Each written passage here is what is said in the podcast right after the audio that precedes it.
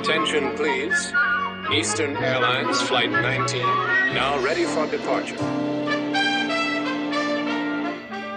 Welcome aboard the Walt Disney World Express Monorail. Now, ladies and gentlemen, we're entering the vacation kingdom of the world. There's enough land here to hold all the ideas and plans we could possibly imagine.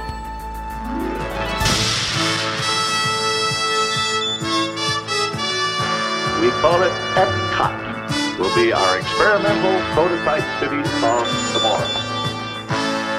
Welcome to another episode of the Retro Disney World Podcast, taking you back to the vacation kingdom of the world, the way it was, and the way it is in your memories. All right, welcome to another episode of the Retro Disney World Podcast, the official podcast of the Lake Buena Vista Historical Society. I'm your host, Todd McCartney, and this is episode seventy-seven, part one of Wonders of Life, which will be a multi-part series over the next few months to take us back to those an amazing Epcot Pavilion. So, but sitting in with me, as always, as we record today, Mister Howe Bowers. How you doing today, Howe? Aloha. I am doing well, thank you. I think I have one location left in my little list for you, by the way. Oh, oh, I can't wait. To, this better be a good, since it's the last one, I'm sure this is going to be the best. Uh, I don't know, but ever. I, I haven't mentioned it here. The City of Champions. Oh, yeah. So you've had some championships it. recently. We've had so. some championships. Let's yeah. see. We got uh, that Super Bowl thing. You had that. That World Series thing. And the hockey. And that Stanley Cup, yeah. too. Yeah. Couple of, couple of Stanley yeah. Cups there. Yeah.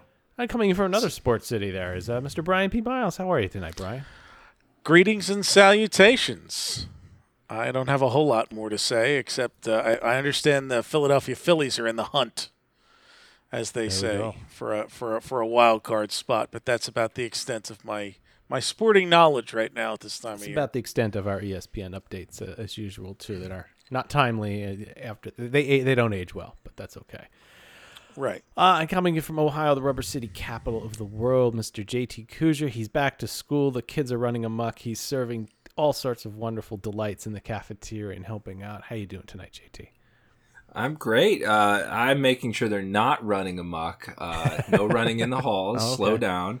Um, I do have a new a new idea. I'm going to make a legend of myself, and if I catch a kid walking, I'm going to give him a crisp one dollar bill and oh. let the legend spread. So if I see you walking, it's a dollar. Wow. You know? Yeah, you never, you never know. You might get that. And I really only have to give out a few dollars, and then the legend will grow. So that's interesting. We have this thing called Falcon Bucks. At yeah, yeah, school. Character cash. It's yeah, yeah where they, yeah, exactly. Where they but, give but out. But like I'm going to skip that. I'm going to give real dollars, real bills. hard dollars yes, that they can so spend on if candy, candy. Or... Well, I had I had to do this. Uh, if that was for me, how, how old are these kids? What are they? What grade are they in? First and second. Okay, so I'm gonna I'm gonna go nineteen eighty-one here for myself. So you would have around, carry around a quarter, a nickel, and a penny for me. So it would have been thirty-one cents with our inflation calculator. So there you go. So I mean, it's a you know yeah. this is a nice little thing. But we're you know going off the sports. Uh, we we don't really have a lot going on. Although the, the Guardians are apparently doing good. Uh, they're still the Indians to me. And uh, I, I'm ready for Wonders of Life because this was one of the places I spent a lot of time in my first visit to Epcot. There you go. And how you're going to be taking us through this. And I'll tell you, uh, I want to thank our listeners, too. We took a little brief hiatus there for about a month. Everybody was very busy traveling. Myself, J T was getting ready for the school year. How your children were in camp and you were traveling. Brian traveled. So uh, I travel back and forth to the pool every there we- day. So.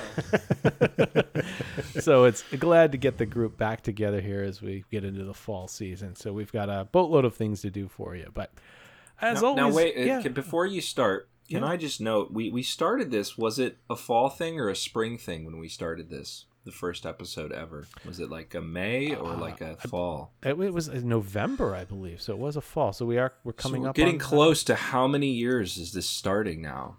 You know, I always I always forget. Like, I'm I'm imagining we... this is like, you know, the beginning of, of season. We're close. Eight, seven. Well, we, we are in eight. We are in our eighth year. That's insane. Yeah. So so so just so you know how this works, J T. Next year we'll celebrate Epcot's fortieth. Got it. And then the following year we will celebrate our tencennial. Oh. Okay. How about that? How about that? Get excited. And then we retired. Just kidding, everybody. Just kidding, everybody. So yeah, I'm really, I'm really curious when we publish now the number one, because I'm the I'm, first episode. Yeah, hold on, I'm going to have it here in a second. I recall getting on and saying, "Are we just going to demo out our equipment?" Yeah. And you said, "No, we're no. recording an episode." And I said, "Oh my God, we yeah. are." Preview episode was November twelfth, twenty fourteen, and right, our so official first my... one came out November twenty-third, twenty fourteen. Yeah, so. I got my numbers yeah, right, he's man. Right on, right on target. I'm on top of this. So we're, we're wow. coming up on the ninth year. Unbelievable. So, so yeah, that's and seventy-seven episodes later. That's all right. Yep, we're there. All right. Well, J T, and only, and, and only I think thirty-seven of them are on Horizons. The Howe Bowers special will continue in yeah. three weeks. Part six and seven. You still promised people uh, a, a pleasure on part four. So I mean, they're they're, they're and solid. Alien Encounter. Well, that's true. We do owe yeah. Owe them okay, an we'll do it. Show. We'll do it. We do. We do. So we owe them a lot. Yeah, a lot of work to be done yet.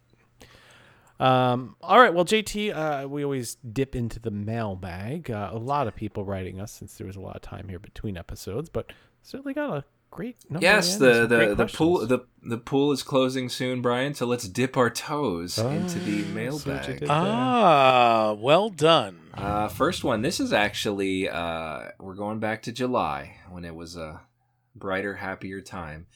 This one's from Lindsay White, and Howe actually uh, discussed this with Lindsay. But this is a good question because people, you know, might be doing this and they don't know. Lindsay basically. Uh, She is a, uh, just got her master's in engineering back in May. Congratulations. She wants to become an Imagineer someday.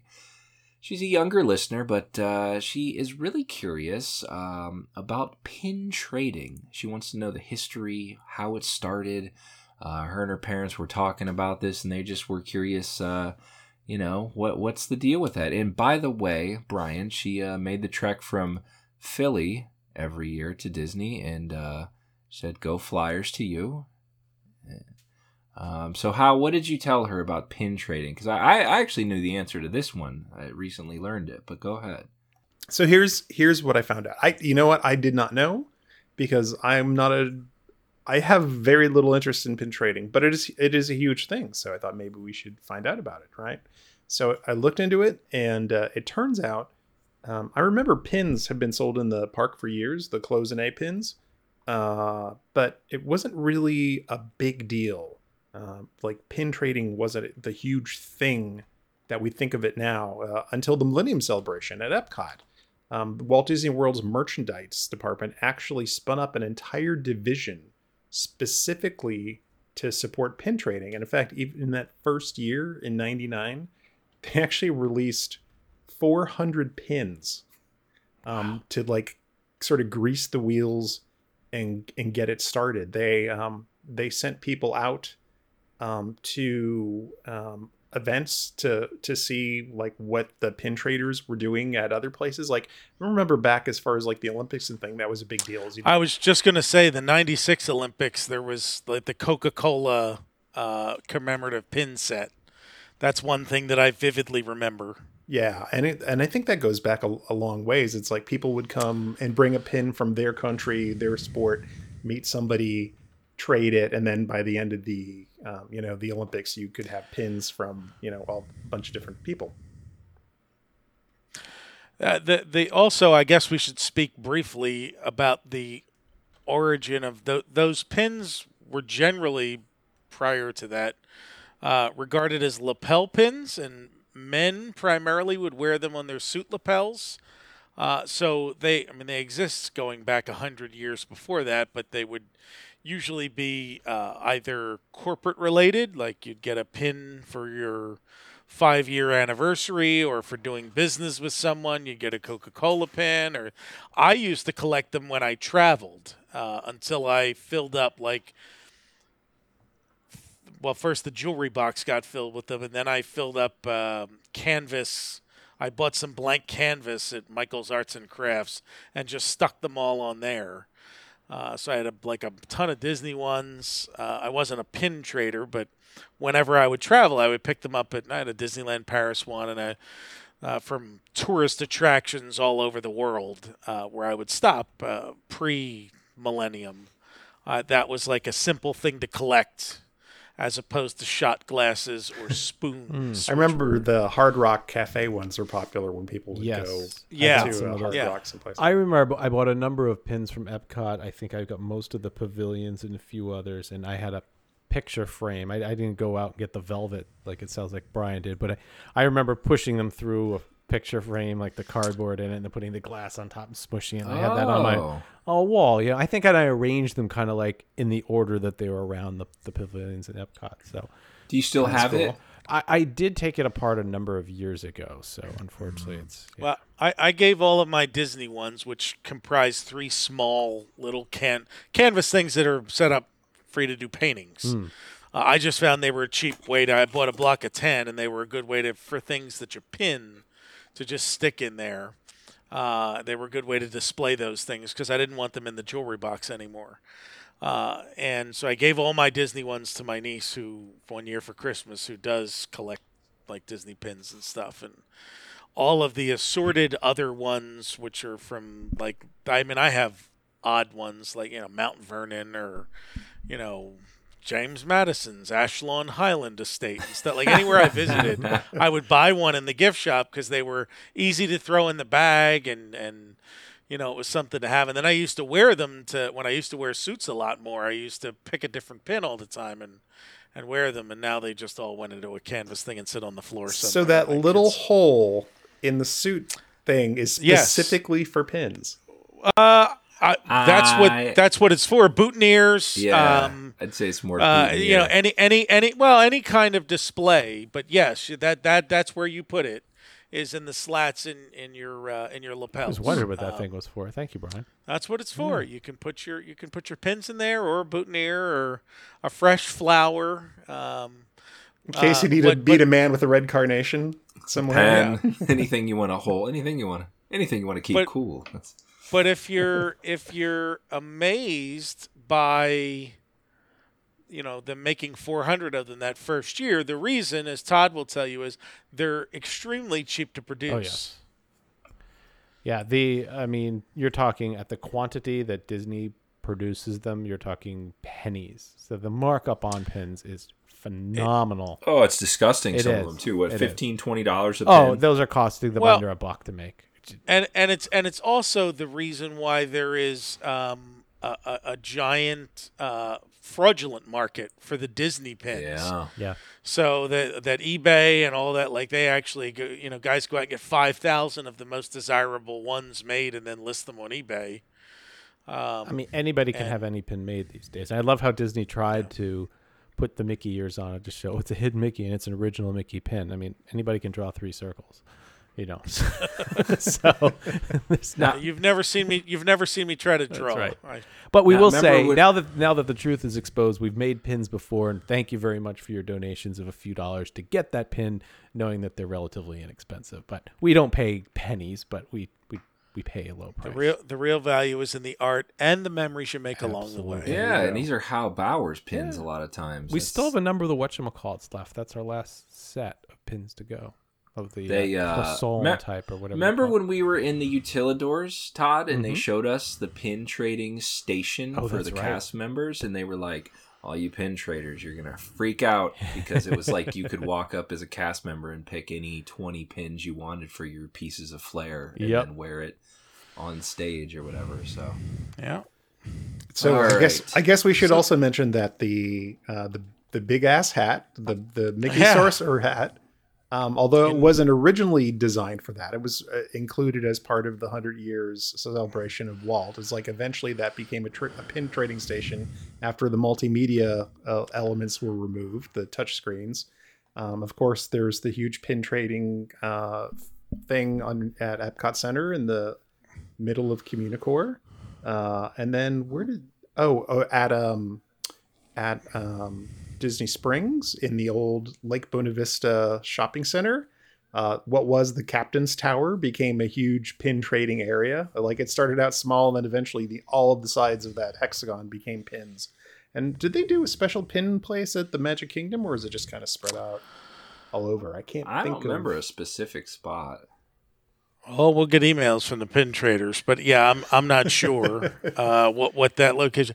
It should be noted that the hat in uh, which was how it was referred to in uh, Disney M G M Studios at the time, uh, that was paid for out of the merchandising budget and not from the parks and attractions budget. So uh, it was there to sell things. Nice. Um, and and if anyone's interested in a full and complete rich history of pin trading, there's actually a wonderful video on YouTube um, done by our, our pal Stephen Miller, um, who was in charge of the pin trading. And he actually went back to the, the group of people that started it all. And it's a incredibly wonderful and comprehensive interview with those folks where they go into the origins of it in great detail. So there will be a link to that uh, in the show notes, so you can go and get the full history there. It's really, really something. Cool. All right. Thanks, Lindsay. Hopefully that uh, helped you out. Good luck with the uh, master's degree and all that. Uh, here we go. Next one is from Chris. Chris said he just finished listening to episode seventy-five, the Honey, I Shrunk the Kids episode. Uh, couldn't help but notice your background music was Ray Lynch's Deep Breakfast songs. My parents had picked that tape up at some point in the mid to late eighties, and it became a regular part of the road trip mix. But I had always made this mental connection to Epcot with it, and I think the Wonders of Life Pavilion, because it was the ambient music played there, perhaps? Am I remembering that correctly? And if so, do you know if Disney commissioned it or it's just licensed? After re-listening to that album on iTunes after your podcast, I couldn't help but think the entire album sounds like nineteen eighties Future World. Man, he is he is right about that. That music was used in so many places. When New Age music became popular in the late, you know, mid to late eighties, it got used as background music in Tomorrowland, in uh, Wonders of Life, in the Honey, I Shrunk the Kids movie set adventure playground. Uh, it was everywhere. And, and those songs were not written specifically for Disney. Those were re- released as albums, and they would put together a, a group of songs from artists like Vangelis and, oh, I'm trying to think of some of the other people. Um, Ray Lynch, which was one that we mentioned. I'm trying to think. Like Behind the Waterfall was now behind the I mean, ev- just, on yeah. everything. Um, but there was, there was a whole new age trend. I remember there were even like new age uh, light jazz radio stations. Uh, oh, sure. smooth, smooth jazz one oh six here in Philadelphia. Yeah. We had, I think it was the Dove down in, uh, in Florida, in Tampa, Saint Pete. Uh, but yeah, you could, you could listen to that music like nonstop. Did they use any Yanni in the parks? Possibly, yeah. The yeah, re- that sounds... Or how, how, how about Zamfir and his pan Ooh, flute? No, one. Um, but Andreas Wollenheimer definitely oh, got used. Who who wrote um, the, the theme of the Illuminations Millennium? I think that or Reflections of Earth. One of those is very, very similar to Yanni, and it was definitely came from that late nineties uh, time frame. Oh, uh, do you know who that I was? Believe that was all done by Don Dorsey. Yeah. Don Dorsey. Okay. It just has that Yanni feel. It was, you know, that big, especially when he started getting in with orchestras and they would mix, you know, the guy with the synthesizers with the orchestras. Like, didn't yeah. he do a thing like Live at the Acropolis? That was a huge. Oh, yeah. Yeah. Yeah. Yanni did that. Yeah. Then we featured, that was a... we had a little clip from him on one of our uh, past episodes, too. I won't do it again, too, folks. Don't worry. It always comes back to Yanni. Who's Retro Yanni? W D W podcast live at the Acropolis. Now we have something to, to yeah. really shoot for. There we go. On Stay, our, save them frequent flyer right, miles. On our Greek tour. The World Showcase country that never was. Mm-hmm. Well, thanks, Chris. Uh, right on point with today's episode. You just look at that synergy. All right. Next up, here we go. This is from Peter. Peter coming in hot with a good question, which I, I don't know if any of us are going to know the answer to. This could be a, uh, I don't even know if anybody elsewhere does, but Peter wrote in and said, this may seem like an odd question, but uh, I'm just wondering what the maximum speed of the Carousel of Progress is. Long live the Buffeteria. Somebody had, there, there was a statistic on that once. And like theoretical or operational? Well, I mean, let's. He did say he, uh, you know, had a joke going with his brother. He said Bob Gerd probably sitting there going, "How fast can we get this thing going here?" Yeah. At some point, they probably the got it up gra- to where it was just throwing people out of the doors. the, the, the, the, gra- the gravitron of progress. Rotor machine. So there is there is some statistics on it that it's two feet per second. Uh, All right. Let's do a little to, math here, to, Todd. To miles per hour. So let's just do the count. That's one point three six miles per hour. But of course, that depends on where in the radius you're sitting, right? Because you're technically going faster on the outside than you are on the inside. So, you know. Oh, so people that are on the inside. Moving like, slower. If you're in the front row of the Carousel of Progress, you actually finish the show before the people on the outside. Well, yeah, it's like progress. It's like it turns into a time machine then, because you're yeah, clearly. Well, it is a time enough. machine. You go forward, you go back in time. That you go is forward. True anyways. You're right. So, yeah, I mean. Really, when you think about it, the people at the back there moving faster are actually aging faster than the people at the front. So just that is true. Yeah, that old experiment, well, right? Sending two astronaut twin, you know, one one stays on Earth, one goes up. Yeah, we, we compare then. Yeah, that's all right. So well, I Peter, want somebody we'll... to ride the carousel for about a year, and we'll see how you. When your twin can sit in the front, and we'll see how you're different. You know, we had a guy in Geauga Lake here. He rode the rotor every ride. It was the one, you know, where the floor dropped and yeah. it spins real fast. Every ride, he was on there every year. He was the, known as the rotor guy. So he and, just, I mean, every day, he just rode the rotor? That's it. Every time he went to Geauga Lake, he that's, was the rotor guy. I mean, that's that's as good as He's the... He's got pe- his own Facebook page. I don't I don't think it's his, but people, you know, he was like a legend at Geauga Lake. It's almost wonder, like wonder the what... professionals that they call themselves at Dave and Buster's that just sit there and... He was. He was a professional. He was a professional I would, rotor. I would love... I would love to medically know what uh, that consistent level of G-force does to your uh, internal organs. Like, is there, like, does he have a flattened spleen or something after all those years? He's got a of... really straight spine. I heard. Yeah, it's just. Oh my gosh. Well, Peter. Well, well, you know, maybe we got a cast member out there listening, and is like, you know, one night in eighty-nine, we really cranked her up. You know, that'd be the. we'll we'll see here. Grad night, nineteen ninety. Uh, There's got to be a huge motor under that thing, right? I mean, yeah. with the and you need a, a lot of torque to get it started. The gearing is, is really impressive on that, I'm it, sure. I know it's supposed to be on railroad, like, and you can go under tracks. It, can't you? Like, I think I've seen pictures from under it. Yeah, now. I yeah, I mean, I think it's based on a on like a railroad uh, roundhouse turntable uh, concept. Yeah. Which which are extremely well balanced, and you can turn a locomotive just with a few people yeah. moving. I mean, they're precision engineering.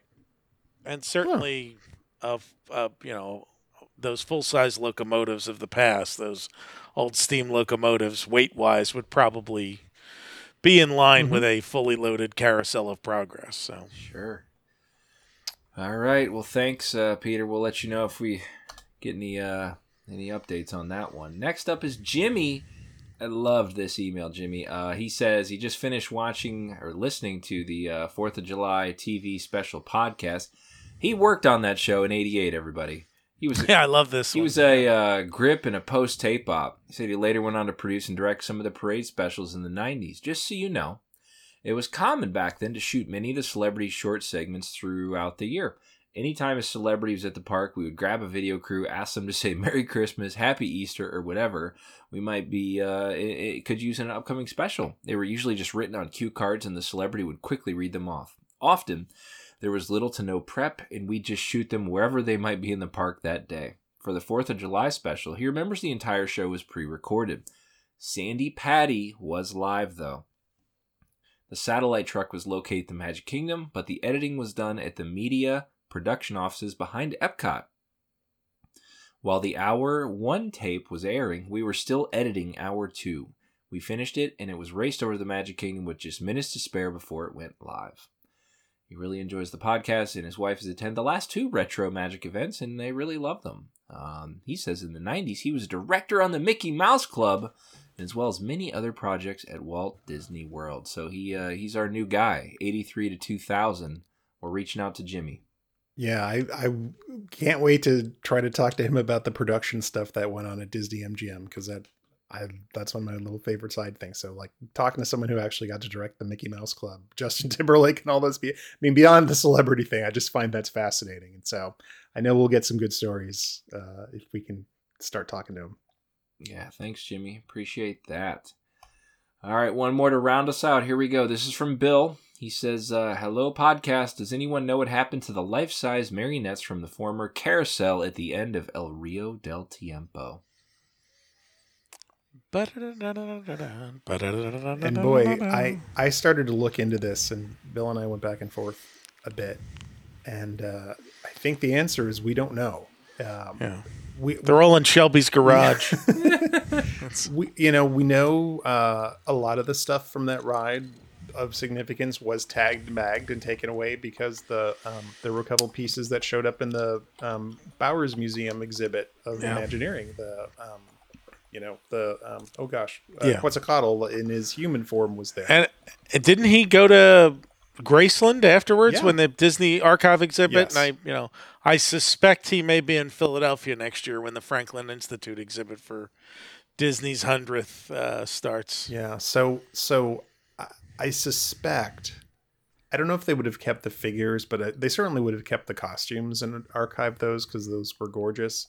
I, d- I doubt they would have kept the whole carousel. Um, he when we were talking back and forth, he had heard a rumor that Michael Jackson actually bought them after the ride closed, and that would have been about two years before his death. So I don't know. It never showed up in any of the funny. There were a bunch of like auction catalogs of like things that Michael Jackson used to have that he doesn't need anymore now that he's passed away, and we're going to auction it off. And none of that stuff showed up in there. So huh. who knows? It could be in Tito's garage. So. This is Tito. This is Tito. Oh my gosh. Michael Jackson, he always comes up. I mean, it's like Tom, Tom Cruise, Cruise uh, yeah, Chest of Drawers, Roy's Cab. It's just, they're all, it always comes around with Michael. Well, that's going to do it for the mailbag. We appreciate all the letters. Uh, write us uh, podcast at retro w w w dot com. Any uh, questions, comments, stories? We love a good story. Uh, if you had anything to do with uh, Wonders of Life or anything uh, from there, let us know. We'd love to feature that on part two, three, four, or five, however long this goes. And uh, we are uh, done with the mailbag. All right, Howe. Well, we're going to take a step back to the very, very early days of Wonders of Life, and we're going to talk about how it formed us, and we're going to talk about things that didn't quite make it, because we've spoken to Rolly, we've spoken to a lot of people who have worked previously on the Wonders of Life, which is sadly no more for our listeners who don't know what the Wonders of Life of where it is. It was between, oh my goodness, everything has changed. I would say between Universe of Energy and, and Horizons, but now it's between Guardians of the Galaxy and Space. And is it's that, still there. It's still you there, know, you yeah. You can see it. Yeah, Gold Dome big, has been yeah. refurbished over the years. And, um, uh, you know, I think it was supposed to become a play place of character meet and greet after. But you know, it's kind of that. It's It's been in limbo for years, used for. I, I went in there, I don't know, six, seven years ago for one of the um, flower and garden events. They were hosting different things like, you know, how yeah. to pot a plant or something like that, or pick up your free pumpkin seed over here. Um, so that was kind of neat. Um, Did you get the pumpkin seed? I, I, I, I think it was either that, maybe it was a fern, something like that. I forget. Um, but, uh, and, and how I know, I don't know if we're going to do it tonight. We have some, a very big myth to bust that we've gone through some very technical details and discussed a lot of things. We're going to talk Is that about. Tonight? I don't I know. We'll do, we'll do that on the next one. Next episode. I'm very, oh, very anxious because I'm very anxious when we get get to that. Oh, it's gonna be fantastic. All right. Well, yeah. I, I'll I'll quiet down here and simmer myself here and let you. Hal's gonna be leading these episodes, so Hal, thank ahead of time. Thank you for your research and due diligence on this, but. Let's uh, turn back the clocks to what year? Where are we going back? I think we're going to go back to nineteen seventy-six. Wow. Let's the bicentennial. We'll, it was a good time for, for wondering about life, I guess. I guess so. so. Back in nineteen seventy-six. da, da, da, da, da. So a, a pavilion dedicated to the topic of health appears in the earliest literature describing Wed's initial ideas for the Epcot Theme Center, Epcot Institute, and satellites. So remember back at this iteration of Epcot, this early one, uh, when when it was supposed to be like the theme center was like where you'd learn learn about stuff. There was the Institute where like you'd have conferences and people would talk about ideas, and then the satellites were like, oh, we'll have a solar energy plant over here, and we'll have this kind of thing over there, so you can go out and see live demonstrations. Well, uh, in this earliest iteration of Epcot, the health attraction would have been part of the community pavilion, which along with science and technology, so uh, you had the community pavilion, the science and technology pavilion, and the arts and entertainment pavilion, as well as Communicore. And those four things together would make up Epcot Center. Um, the nineteen seventy-six prospectus created for potential sponsors describes it like this. The community pavilion will present, present future concepts in education, health and medicine, and the various and vital components of the community, economics, planning and design, and government services for people. So, as the Epcot Theme Center became Epcot Center after being famously pushed together with the then separate World Showcase project, conferences were held with top minds in health and medicine to define the information that the pavilion might share with audiences. Imagineer Rolly Crump, known for his work on the Museum of the Weird, It's a Small World, and Walt Disney World's Mister Toad's Wild Ride, was brought back to work at W E D after he'd gone off and do, done his own thing for a little while, and he was made the show lead on the project, with Doctor Charles Lewis, a professor of health services, nursing, and family medicine at U C L A's School of Public Health, acting as the chief consultant. Now, Doctor Lewis was a nationally and internationally recognized scientist, physician, and researcher, who made important contributions to literature in public health, preventative medicine, nursing, and healthcare delivery. He also served as a member on the Council of the Institute of Medicine and the National Academy of Sciences from nineteen seventy-eight to nineteen eighty, so he was a big deal. And he was a chair on the board of health services, healthcare services of the Institute of Medicine from nineteen eighty-one to nineteen eighty-three. So as as they say, he was top men. Top men. Um, Put a top yep. men on it. Um, it, it was Doctor Lewis who came up with the phrase that would become Rolly's philosophy for creating attractions all throughout Epcot Center. If it's a ton of fun and an ounce of information, you'll reach the teachable moment. So that was Doctor Lewis's deal. I remember um, Rolly telling us that too in yes. our interview. That really, that teachable moment portion stuck with Rolly his entire life. And to this day, he still talks about it, which is great. They were figuring out a new way to deliver an attraction experience. You know, Pirates of the Caribbean wasn't trying to teach you about the history of pirates. You know, it was, and you know, they were learning uh, Epcot and how best to present that information. And it's, you know, I know Howe's going to go through this, but it's just so interesting that the, you know, the pavilion that didn't get built, really the ethos for how they did all those attractions came from the work on this pavilion. Yeah, yeah. Very, very, very true. As the research phase of the project went on, Rolly became frustrated by the infighting and lack of consensus among healthcare professionals. He wanted to make the pavilion's messaging as broad as possible to appeal to the corporate sponsors that Disney was approaching. Finally, Doctor Lewis told Rolly that doctors and scientists could agree on what he called the eight health habits. Although the exact list is seemingly lost to history, as best I can tell, the eight health habits were: one, getting adequate, adequate sleep; two, eating a balanced diet; three, exercising regularly; four, not using tobacco; five, light to moderate alcohol consumption; six, good dental care; seven, practicing mental health; and eight, having access to health care. So Rolly took these eight habits and developed the majority of the pavilion's attractions around them with the help of fellow Imagineers Frank Armitage and Walt Paragoy. Together, they came up with the designs and plans that would be shopped around to potential corporate sponsors.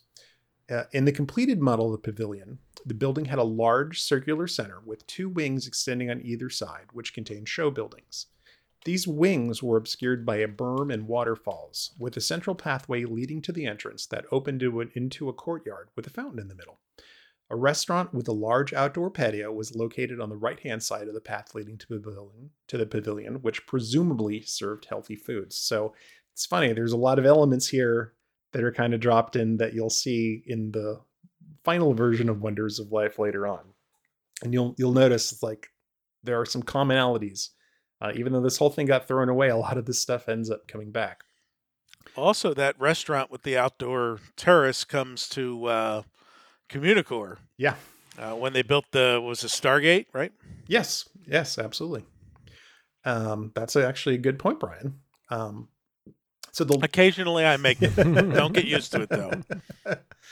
Uh, the Life and Health Pavilion appeared again on a large model in, of the entirety of Epcot Center, used in a nineteen seventy-eight press presentation hosted by Card Walker and Florida Governor Ruben Askew, minus one of the show building wings, and looking, for lack of a better term, more biological. I really don't know how to describe the building. It has a lot of sort of like droopy goopy and things like, I don't know. It's sort of Gaudi-esque. I'm, I'm not sure how to describe it. It's, it's really interesting. We'll put a picture in the show notes for people to see. Um, the restaurant w- was moved closer to the pavilion's entrance, and abstract spires and circular domes became the prominent features on the building's exterior.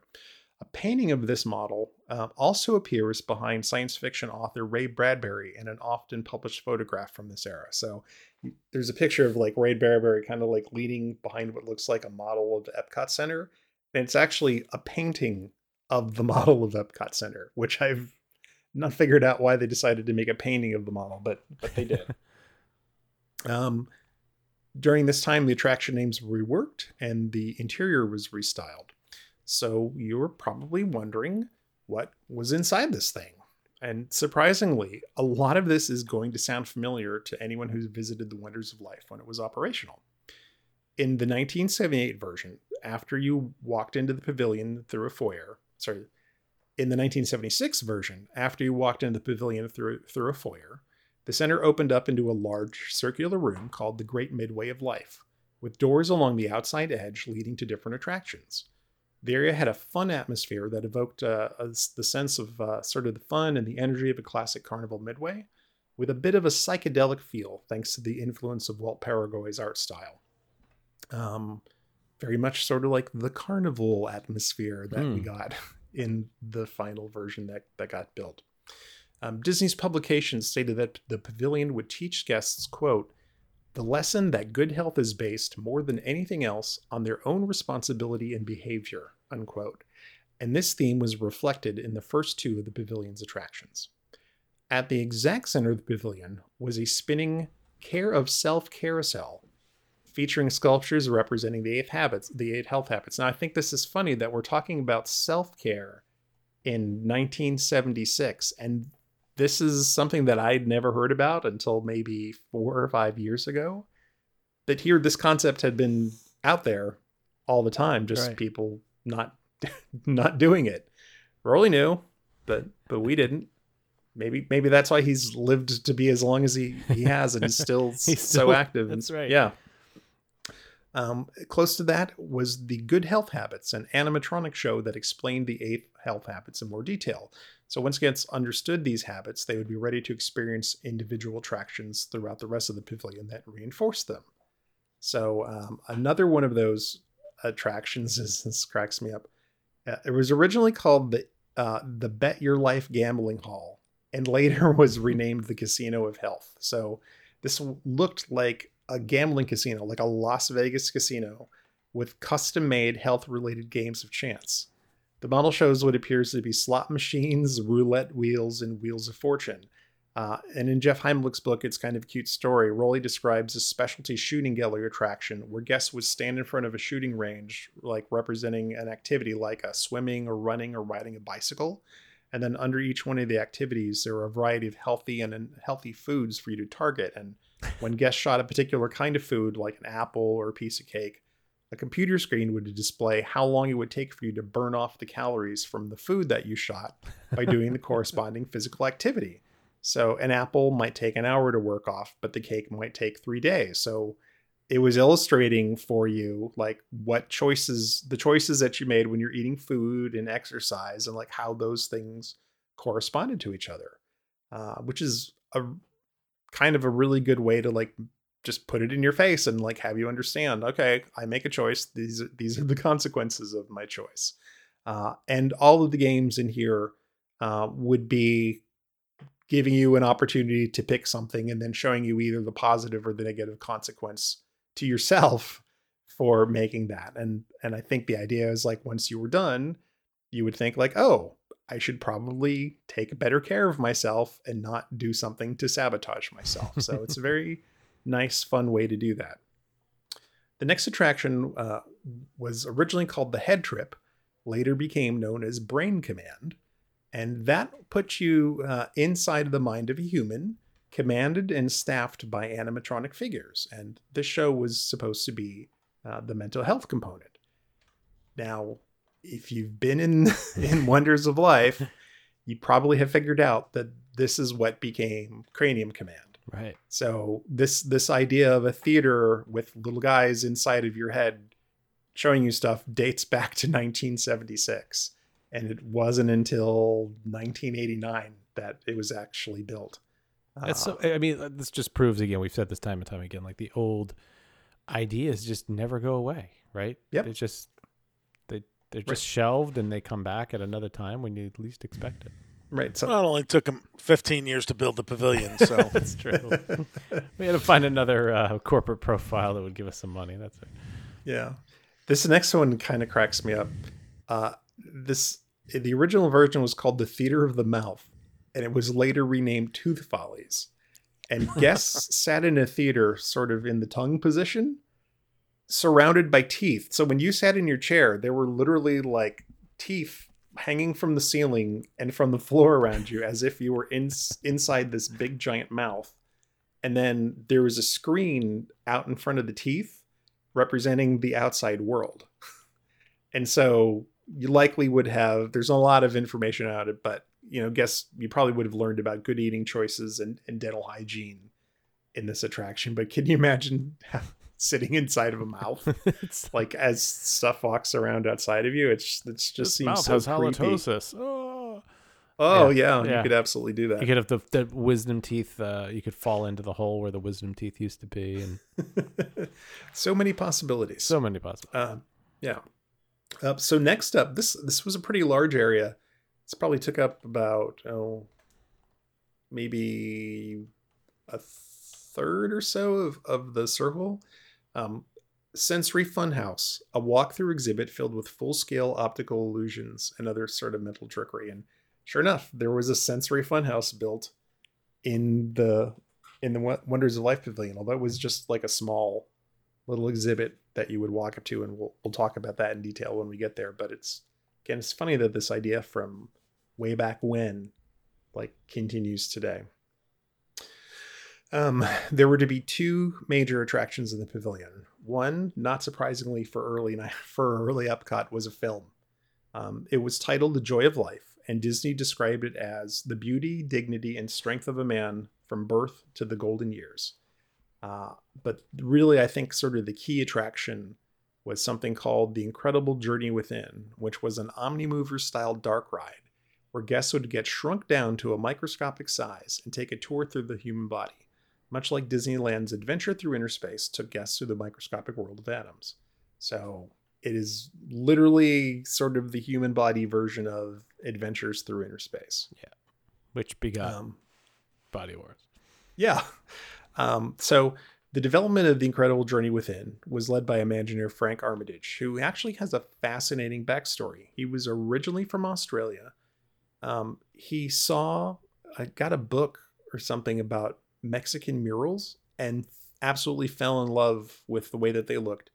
He traveled to Mexico to learn mural painting, eventually immigrated to the United States, and he was hired by Disney as an animator on Peter Pan and Lady and the Tramp. Hmm. Um, with his painting skills, though, he eventually moved to the layout and background department uh, in Disney, you know, in, with Disney Animation. And in their department, he worked on films like Sleeping Beauty, Mary Poppins, and The Jungle Book. So during this time when he's working on those movies, he's began taking classes at U C L A on anatomy and medicine. Uh, and he ended up revolutionizing the field of me- medical illustration.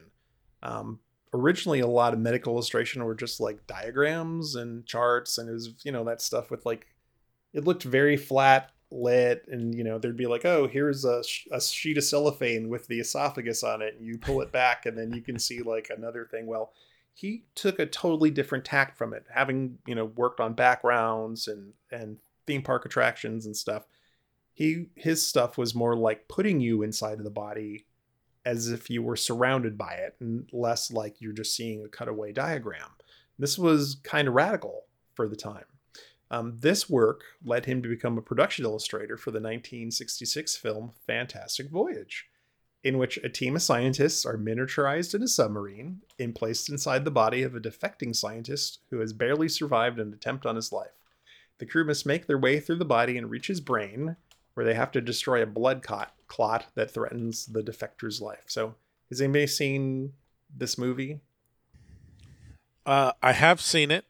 I also saw Inner Space. Oh, Inner Space. In nineteen eighty-seven. Fantastic. With Martin Short. And uh, so either one of them is a good uh, you know, good comparison to what they were going for. Yeah, I thought it was really interesting. Um, so Harper Goff was the um, the production designer on that. So the ship, the Proteus, so like he designed that stuff. Um, it's funny, a guy that designs twenty thousand Leagues Under the Sea submarine ends up designing all the stuff for uh, for Fantastic Voyage too. And it was directed by Richard Fleischer, who was also directed twenty thousand Leagues Under the Sea and a bunch of other Disney action movies. So there's definitely like a Disney connection uh, with that movie. So the incredible journey within would take guests on this trip through the circulatory system, heart, lungs, and brain through a large-scale, anatomically correct, immersive sets in an Omnimover-styled vehicle.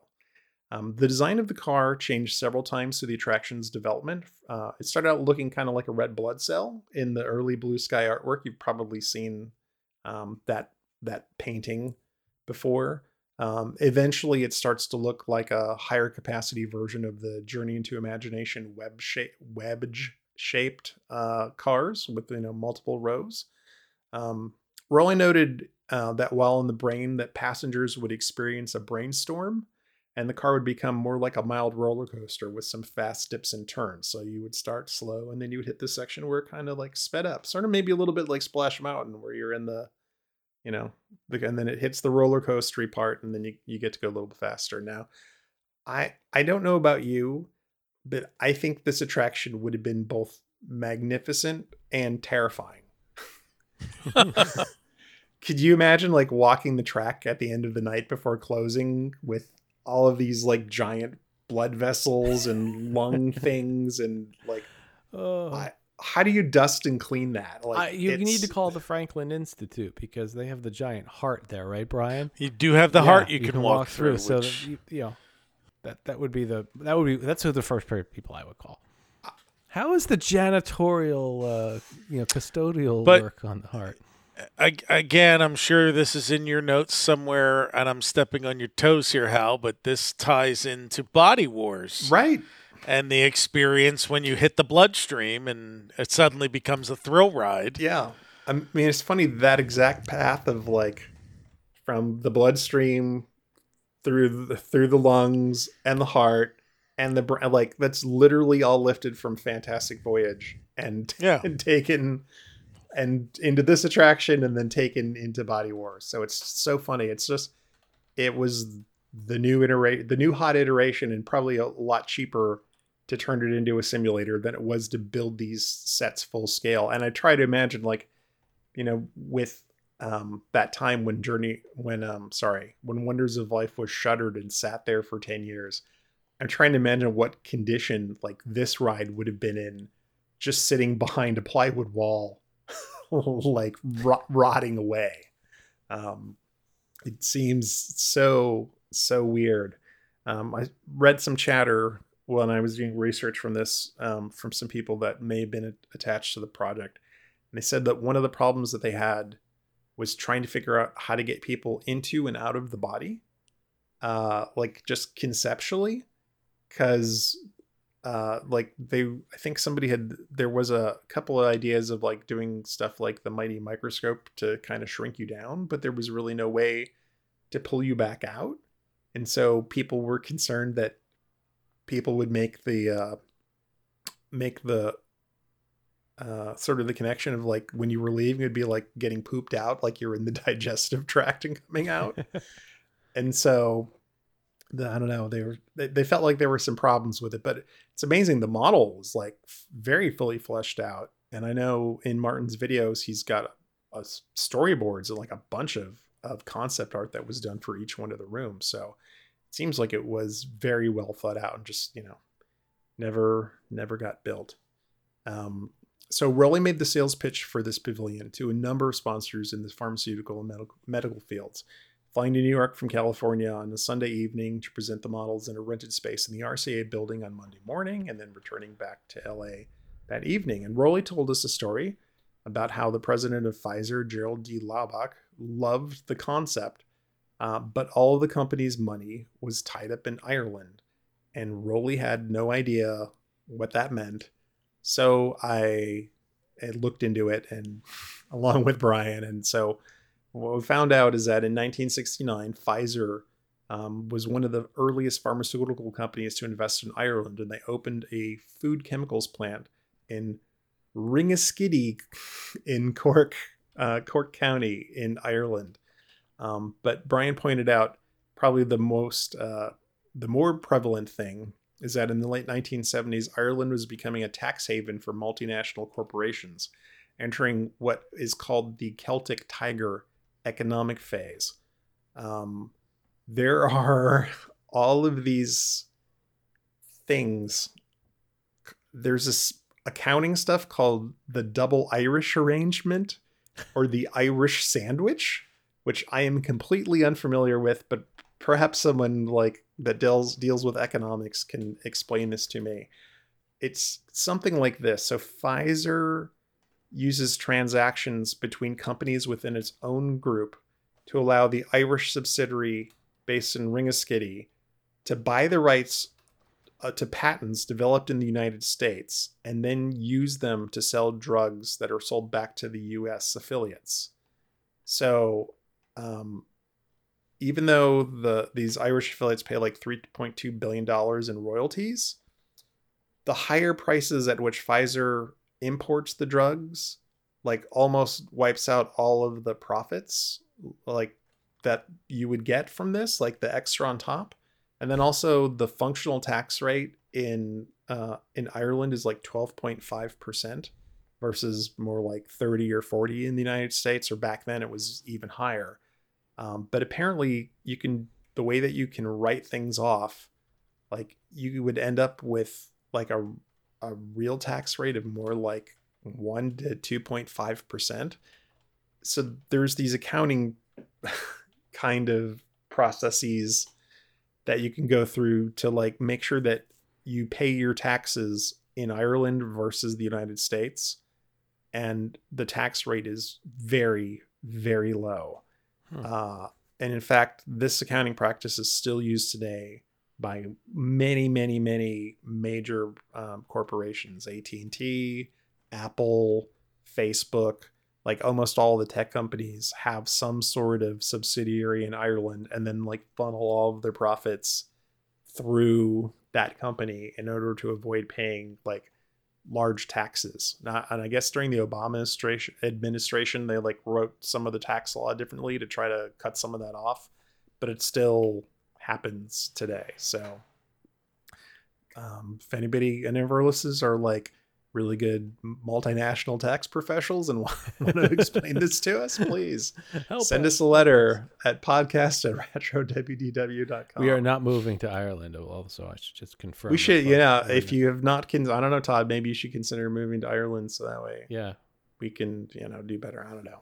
Anyways, uh, so uh, long story short, they were never able to sell uh, the, this concept Uh, for wonder for um, life and health to uh, to a company to to put in Epcot. So, um, like I said, this pavilion is is in the nineteen seventy-eight model, in the position of um, where Journey into Imagination ended up going. Um, supposedly, uh, Disney felt so confident uh, that this would get built that they actually started some production of some of the set pieces. Uh, they apparently there were some giant cells made and things uh, for the for the Omnimover ride, uh, but they just couldn't get it across the finish line. And by seventy-nine, you know, Kodak had signed on, so they put Journey into Imagination in that spot.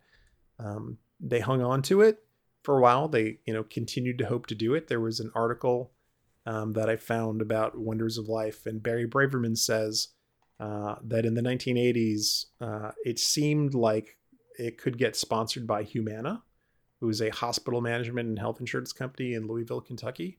Um, but they could never reach an agreement even back then. Um, the spokesman from Humana actually confirmed that they were interested in the pavilion, but they couldn't find anyone internally that knew why the deal fell apart.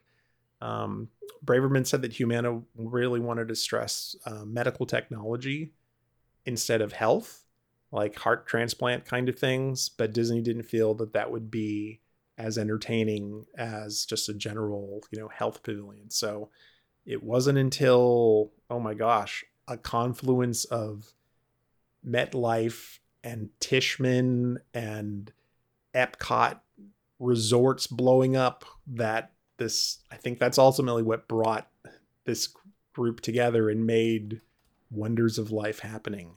Uh, and we will talk about that uh, on our next episode.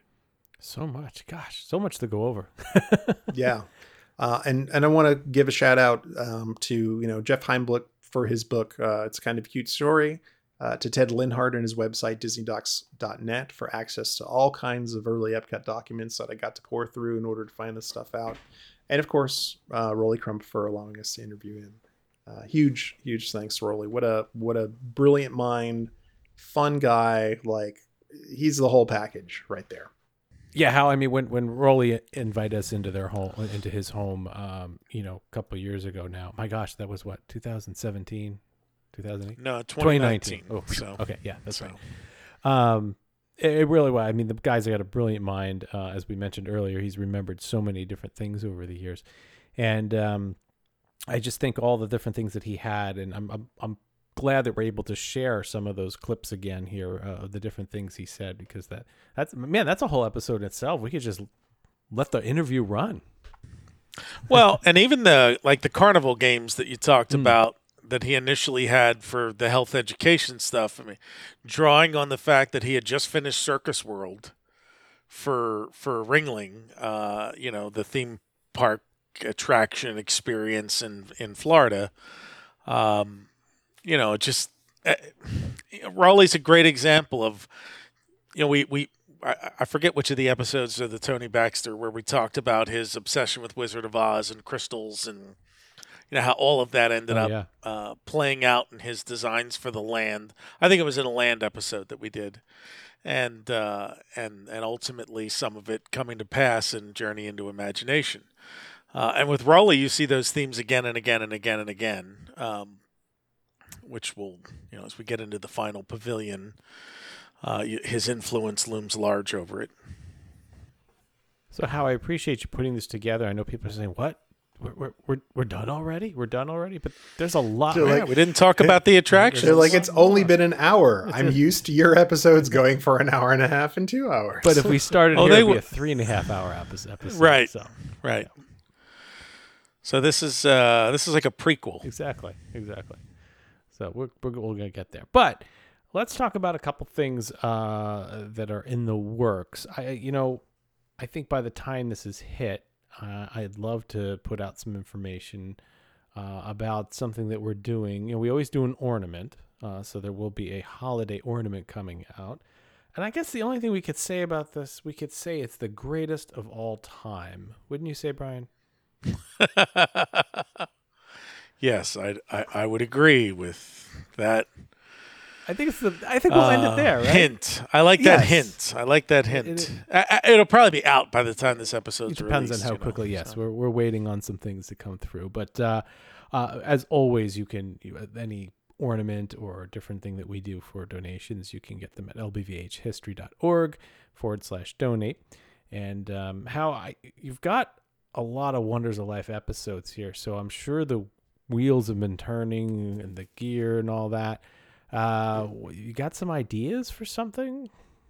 Oh, you mean merchandise? Yeah, merchandise. Oh yeah. I'm going to have to, going to have to come up with something. Wonders of Life, uh, the condom, Wonders of Life, the hemoglobin, uh, Wonders of Life. The, we're going to have a lovely set of syringes that oh, are, wow. yeah.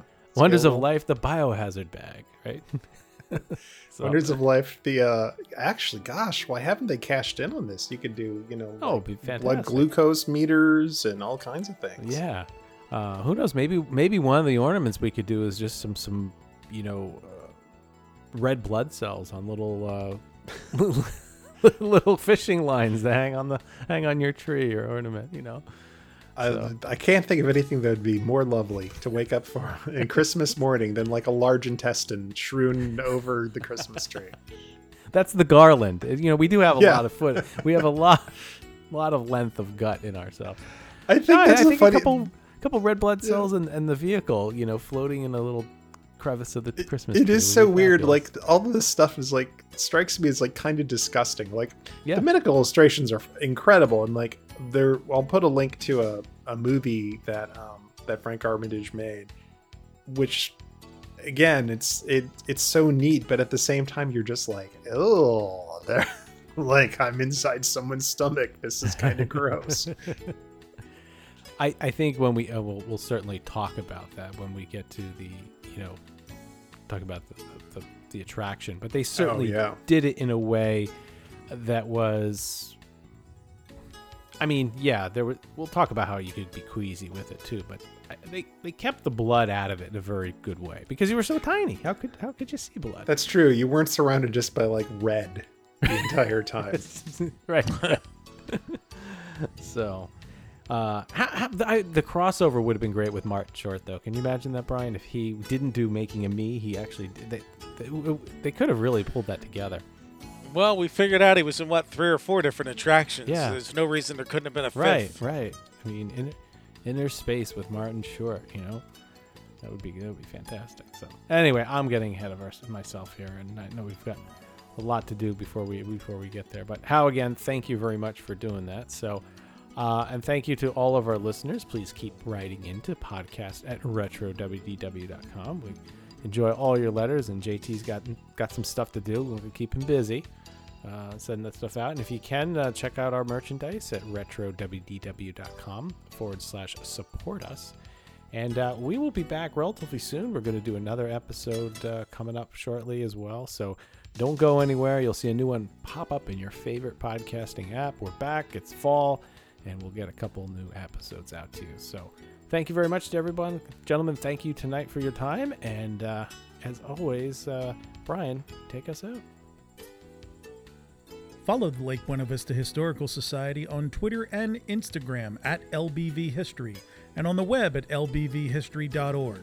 For all things Retro Disney World, including exclusive merchandise, visit us on the web at retro w d w dot com and on Twitter, Instagram, and Facebook at retrowdw. And follow our hosts, Todd McCartney, on Twitter at W D W M S, Howe Bowers on Twitter and Instagram at GoAwayGreen, J T Kuja on Twitter at L S one J T and on YouTube at Rubber City Motoring and on the web at rubber city motoring dot com. And you can find me on Twitter, Facebook, and Instagram at Brian P. Miles. Retro Disney World is the monthly podcast of the Lake Buena Vista Historical Society, a nonpartisan, nonprofit, tax-exempt five oh one c three organization and is not affiliated in any way with the Walt Disney Corporation or any of its subsidiary or affiliated entities.